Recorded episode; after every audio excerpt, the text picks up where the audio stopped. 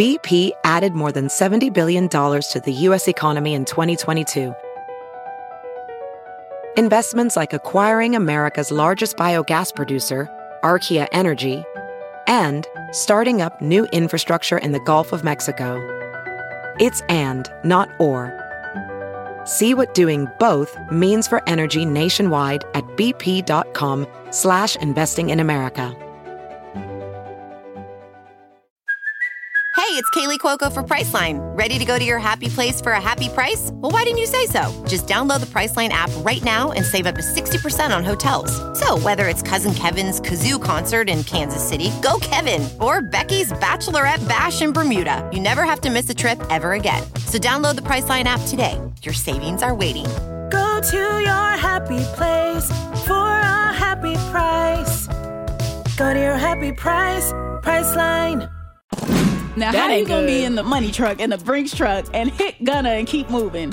What's up? What's good? Welcome back to another episode of DX Daily, your new favorite podcast. A podcast brought to you by Hip Hop DX, where we keep you updated on everything. I mean, everything that's happening in hip hop culture. I am one of your hosts, Ashia Skye. And I'm your other host, A Dub. Yep.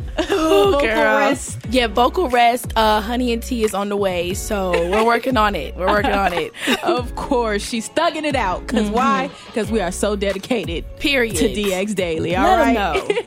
All right. So today is Wednesday. Couple of things. Saweetie has announced a new project with independent artists. She's trying to help put some people on. Mm-hmm. Funk Flex is out here chiming in on what's happening with DMX, and he doesn't have great things to say. Nah, not really, know. You have a new Kanye West documentary coming out. It just got sold to Netflix. Gunna got into a hit and run accident, and Rod Wave went number one. Let's get into it. Okay, so Saweetie has announced something new she's doing with independent artists. She's bouncing back pretty quick from the whole Quavo elevator situation. Yes, she is, Saweetie, and now she's doing her um pretty summer playlist. So it's she's calling it a new tradition, and every summer she's sharing her platform and dropping a fly ass playlist featuring some artists who are up next. So, Okay. Yeah, so this is coming out April 9th. Okay, so she's like gonna be jumping on songs with these artists, right? Yeah, she put like a track list. It's only seven songs, and it's like this song is blank featuring Saweetie. Everything's like a feature. So Okay. Saweetie did put um, a verse on these songs with some new smart, people. smart so- idea, Saweetie. Smart idea. Whoever's on her team, they out there working because that is an amazing way to help lift other artists up, but it's also a good way to help lift Saweetie up. Doing all these features, getting all this new music out, these new verses without actually having to put out a Saweetie album yet. Cause I don't know if they feel like she's ready for that yet, or if they want to put her name up there music wise more. Because Saweetie keeps a, a record. She got back to the streets, tap in, best friend with Doja Cat. She keeps a record, but I don't know if they're ready to put out her actual album yet. So this is a mm-hmm. good way to put out kind of fuller bodies of work. More like Yeah. a mixtape, but without the commitment of an actual album. So this was a smart idea. And then it also just boosts Saweetie's name as far as helping other people. Yeah, it's really right on brand with her, with her whole like Icy Girl University, because it's like a yearbook and everything like that. And Mm-hmm. um, but it's kind of giving me like the game when he was, uh, you know, getting the flag for like putting his SoundCloud playlist featuring artists, and if he was like to give a feature, but hers looks legit, hers looks real. So uh, big ups to Saweetie for that one. No, that's dope, Saweetie. I like that. Now on to Funk Flex. He chimed in about the DMX situation. As we know, DMX is in the hospital right now. He allegedly suffered a heart attack due to a drug overdose. And a lot of people have been just coming out, showing support, giving kind words on social media. People have been pulling up to his hotel room. People have been showing DMX major love. And of course, Funk Flex did not like that. Yeah, Funk Flex. I guess he either went live or he posted a video saying that um that he thinks that the people who know DMX should have called in more or checked on his health condition. And but one thing that he said that a lot of people took to consideration was that he was like people are quick to find old pictures with um with DMX from like and it, t- it takes them 30 seconds to find this old picture post it up and be like oh prayers up for DMX but are the ones who haven't called him up in 10 years to see how he been. So kind of like he think people are kind of use the DMX situation for clout, and trying to like be either relevant or you know show that people know DMX. But That's funny because I think that's what he's doing by saying this. right, so what is he really talking about? and it's so crazy to me because how do you know who calls DMX on a day to day basis, Yeah. on a on a week to week basis? Like, how do you know the the people that really know him? Like he Mm-hmm. said.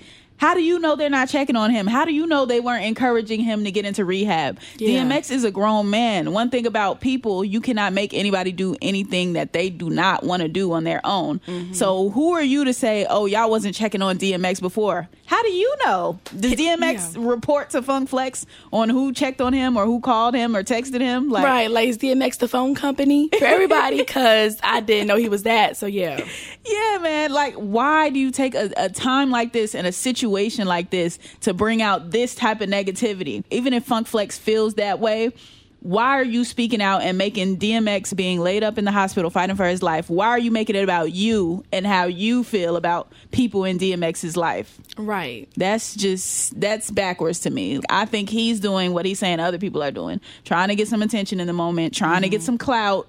Because other than that, why would you say this?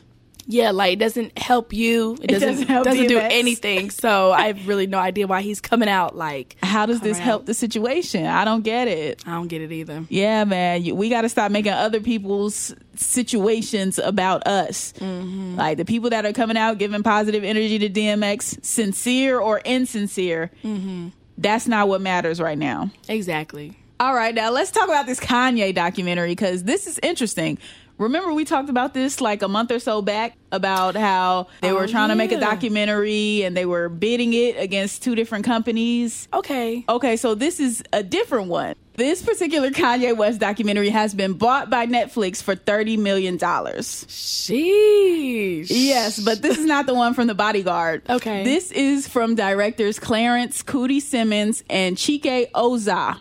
Now, these are directors that have worked with Kanye. They directed the Through the Wire video and they directed the Jesus Walks video. Mm-hmm. And they've been shooting Kanye since before we knew who Kanye was. So these are mm. people that have been working with him throughout the span of his career. Mm-hmm.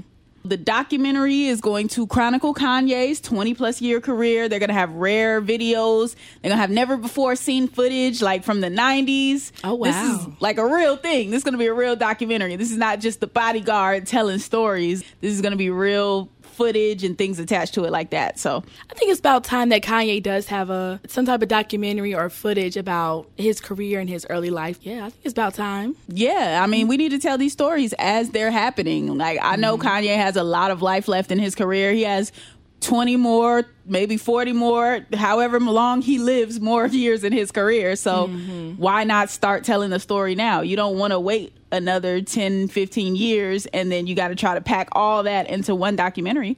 Just Yeah. keep keep it going now. But the funny thing is, Kanye's not actually involved in this documentary, but he did sign off on it. So he's hmm. allowing them to do this, which I'm glad about. Because when we heard about the documentary that was supposed to be happening with his bodyguard, mm-hmm. that was something that I don't think he was involved in. Yeah, right. So to know that he signed off on this and he said it's all right and and allowed these guys to to make this documentary about him is really dope because he could easily say, "All right, you're using my name. I'm allowing you to do it. Give me money. Give me give me something for this." And it doesn't look like that's what he did. So that's pretty cool on Kanye's behalf. Yeah, that is pretty cool. So I would have thought he would try to like put a stop to it or get like a handout like to him collect money, but it sounds like he's not doing that at all. So And the reason I think he would do it is because, all right, now I don't have to work on it. Now that's less work on my plate. I get to document my life and I don't have to do any of the work or participate at all. Like I could just continue doing what I'm doing over here and mm-hmm. working on all the things that he's working on. So,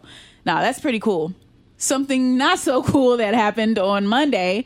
Gunna was the victim in a hit and run accident. But this wasn't just any hit and run accident. So Gunna was in his Lamborghini truck when a Brinks truck, like the money truck, they mm-hmm. actually hit him.